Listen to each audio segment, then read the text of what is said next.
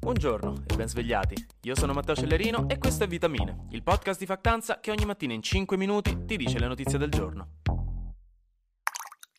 Ok, allora vediamo se mi ricordo ancora come si fa. Uh, buongiorno raga, chi si rivede o chi si risente? Torniamo alla carica belli freschi dopo sto weekendino lungo e riposante, che nonostante le mie ferie siano durate quanto un governo di sinistra radicale in giro per il mondo appena la scia ci mette gli occhi sopra, è sempre bello comunque andare al mare all'italiana, in uno stabilimento, coi vecchietti vicini di ombrellone, le parole crociate, la frittura mista. Io ho staccato la testa completamente, quindi non ho idea di cosa sia successo nel mondo negli ultimi quattro giorni. Onestamente non so più nemmeno come mi chiamo. Per questo oggi tornano le rubrichette. Ci facciamo una bella insalata di riso di notizie che è fresca e leggera, riprendiamo un po' i ritmi, eh?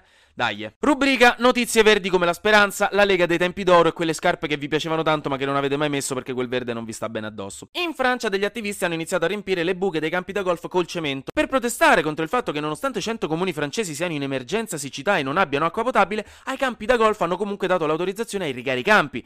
E in effetti di senso ne ha pochissimo, anzi sembra davvero una buca nell'acqua. No, vabbè, le, le, autorità hanno detto che i campi da golf senza acqua per tre giorni muoiono, poverini. Ma indovinate un po' anche le persone. Perché ne stiamo discutendo? Infine, nelle isole Falkland ci sono delle comunità di pinguini salve dai bracconieri perché sull'isola è pieno di mine messe lì dagli argentini nel 1982. Quindi gli umani non possono andarci, ma i pinguini sono troppo piccoli per far scattare le mine, quindi perfetto. E anche qui, onestamente, una strategia che si potrebbe fare più spesso. Io la butto lì. Rubrica notizie di costume da bagno. Questo weekend probabilmente lo sappiamo tutti, ai noi, è venuto a mancare Piero Angela, il leggendario divulgatore scientifico che ci mancherà da morire. Proprio ieri in Campidoglio si è tenuta la camera ardente, dove gli hanno dato gli ultimi saluti. Riposa in pace, Piero. Il Signore ti ha preso con sé, perché persino lui ha delle domande da farti sulla natura.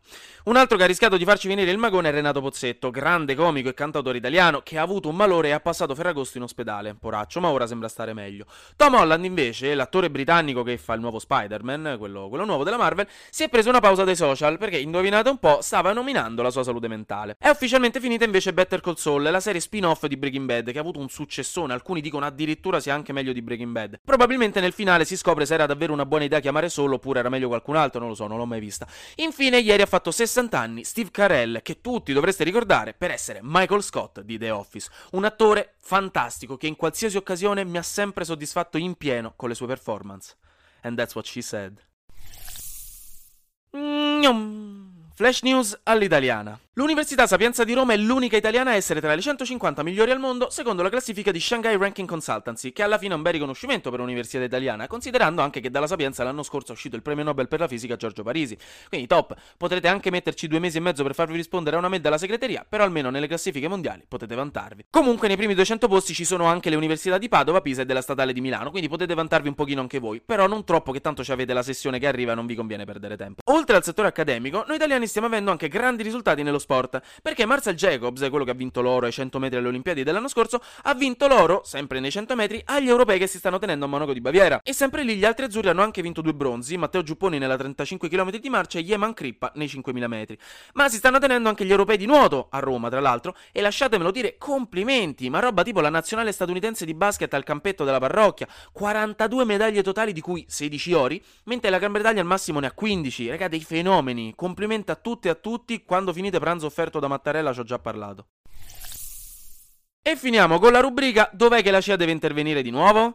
In Kenya, in teoria, hanno eletto il nuovo presidente, William Ruto, che ha superato di due punti percentuali Raila Odinga, che poraccio ha 77 anni ed è la quinta volta che prova a candidarsi senza riuscirci, letteralmente, un po' come Bernie Sanders. Il problema però è che quattro membri su sette della Commissione elettorale nazionale, che dovrebbero sottoscrivere il risultato per renderlo ufficiale, hanno detto che non possono prendersi questa responsabilità, forse per dei brogli elettorali. Quindi ora l'elezione sta diventando contestata e forse si andrà in tribunale.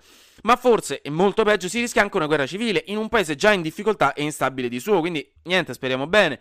Tornando in Europa, la guerra in Ucraina ai noi continua forte, ma Kiev sembra avere ancora molte cartucce da sparare. Sembra infatti aver colpito le retrovie russe in Crimea. Il territorio, vabbè, occupato dai russi nel 2014 è considerato importantissimo da Putin.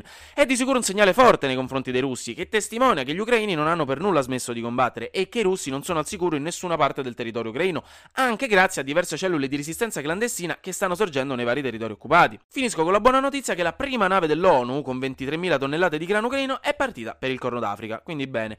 Mentre, vabbè, la prima nave partita dall'Ucraina, quella la primissima da un mese fa, in realtà non è mai arrivata in Libano perché l'hanno rifiutata a causa del ritardo perché il grano era marcito dopo tutto quel tempo e ora per qualche motivo sta in Siria e nessuno sa che stia facendo. E non c'è niente da ridere, però mi fa ridere. Anche oggi grazie per aver ascoltato Vitamine. Noi ci sentiamo domani perché sarà successo di sicuro qualcosa di nuovo e io avrò ancora qualcos'altro da dirvi. Buona giornata.